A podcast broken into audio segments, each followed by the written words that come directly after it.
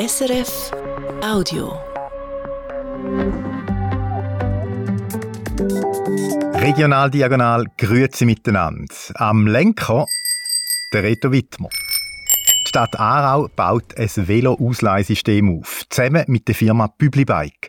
130 Velo soll es noch dieses Jahr geben an 15 Stationen. So ein Velo kann man übers Handy mieten, auch für kürzere Fahrten. Es ist ein Angebot, das in dieser Art neu ist in der Region. Das Interesse an dem Aarauer Versuch sei darum gross, sagt Gabriela Brack von der Stadtentwicklung. Wir wissen, dass andere Städte das interessiert verfolgen. Der Kanton wird sich höchstwahrscheinlich auch am Netz beteiligen, weil man das eben jetzt so ein bisschen als Pilot für den Aargau sieht, um zu schauen, funktioniert Bikesharing auch in den Aargauer Städten. Und generell in kleinen und mittelgroßen Städten. So Bikesharing-Angebote gibt es in der Deutschschweiz bis jetzt nämlich vor allem in den grossen Städten. Bei so veloteilenden Dienst hat es vielfach auch E-Bikes im Angebot. Die brauchen Strom und den müssen wir produzieren. Aus dem Kanton Luzern gibt es dazu eine spannende Zahl. Hätte es auf allen Dächern eine Photovoltaikanlage, gäbe das Strom für mehr als doppelt so viel Haushalt. Auf den Dächern liegt also ganz viel Potenzial für Solarstrom brach. Die Luzerner Regierung will das ändern und das Potenzial besser ausschöpfen. Develin Fischer. Schon heute müssen Eigentümerinnen und Eigentümer von neuen Gebäuden einen Teil von ihrem Strom selber produzieren. In Zukunft sollen sie dafür noch stärker auf ihre Dächer müssen setzen. Diese Flächen sollen angemessen ausgenutzt werden, heisst es im Vorschlag der Regierung. Eine grössere Änderung ist bei Dachsanierungen geplant. Auch hier will die Luzerner Regierung mehr Solarstrom bringen und macht den Eigentümerinnen und Eigentümern darum Vorschriften. Wenn es bei einem Dach neue Ziegel braucht oder eine frische Abdichtung, dann sollen fix Solarpanels darauf kommen. Die neuen Regeln für Solarstrom von Dächern sollen ab März 2025 gelten.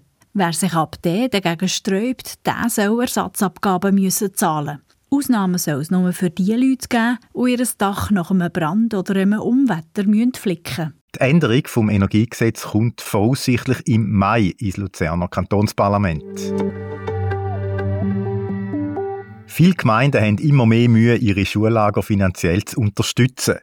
Darum könnte ja auch die Wirtschaft ein bisschen einspringen, findet der Kanton Bern und hat dazu ein Pilotprojekt gestartet. Er unterstützt die Klassenlager von Berner Schulen zusammen mit dem Förderfonds der Berner Kantonalbank. Das Projekt ist gut zwei Jahre am Laufen. Heute hat der Kanton Bilanz gezogen, Jörg André. Und die Bilanz sieht sehr positiv aus. Dank den 100.000 Franken, die jedes Jahr zur Verfügung stehen, haben seit dem Anfang des Projekts 322 Klassen in 199 Gemeinden einen Zustupf an ihr Lager bekommen. Rund 8.400 Kinder aus dem ganzen Kanton haben davon profitiert. Die Schulkinder merken dabei nicht, von wo das Geld für das Lager kommt. Die Berner Kantonalbank darf nicht als Sponsor auftreten. Zuständig für das das Geld für die Lager verteilt wird, ist der Verein Kindernetz Bern. Der schaut, dass Kriterien eingehalten werden, die die Schulen müssen erfüllen müssen. So gibt es zum Beispiel kein Geld für Schneesportlager oder Abschlusslager von 9. Klasse. Das Lagerthema muss im Lehrplan 21 entsprechen und eines der 17 nachhaltigen Ziele der Agenda 2030 aufnehmen. Für den Stefan Beuter, er ist Geschäftsleiter vom Kindernetz Bern, ist es für die Entwicklung der Kinder wichtig, dass sie auch mal ein Lager erleben. Es ist ein völlig anderer Kontext im Lager. Man geht aus dem Klassenzimmer raus, man erlebt Sachen, wo man nicht den ganzen Tag darüber redet und am Abend vielleicht beim Nachtessen auch nochmal reflektiert.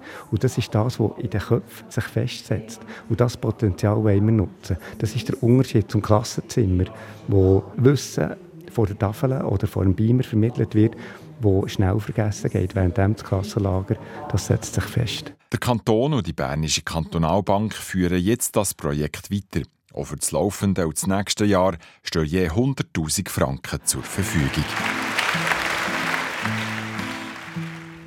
Vor dem Bundeshaus, da stehen sie Hand in Hand. Aus der Stadt ist Eva und der Erik ist vom Land. Sie in Schwarz und er in Rot, sie werfen sich in Schale und in diesen Farben schreiben auch die Kantone ihre Zahlen. Wir sind am Schluss der Sendung, aber ja, Fasnacht ist ja auch noch. Diese Woche zu Basel mit der Schnitzelbank. Da hören wir meistens Männer.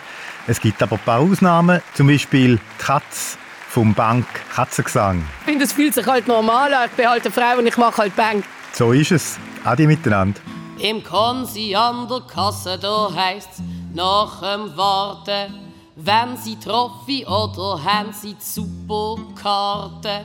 Da fährt der David Tage an verlegen, die Stammle sie exquisi, aber Punkte tue ich leider nicht sammeln.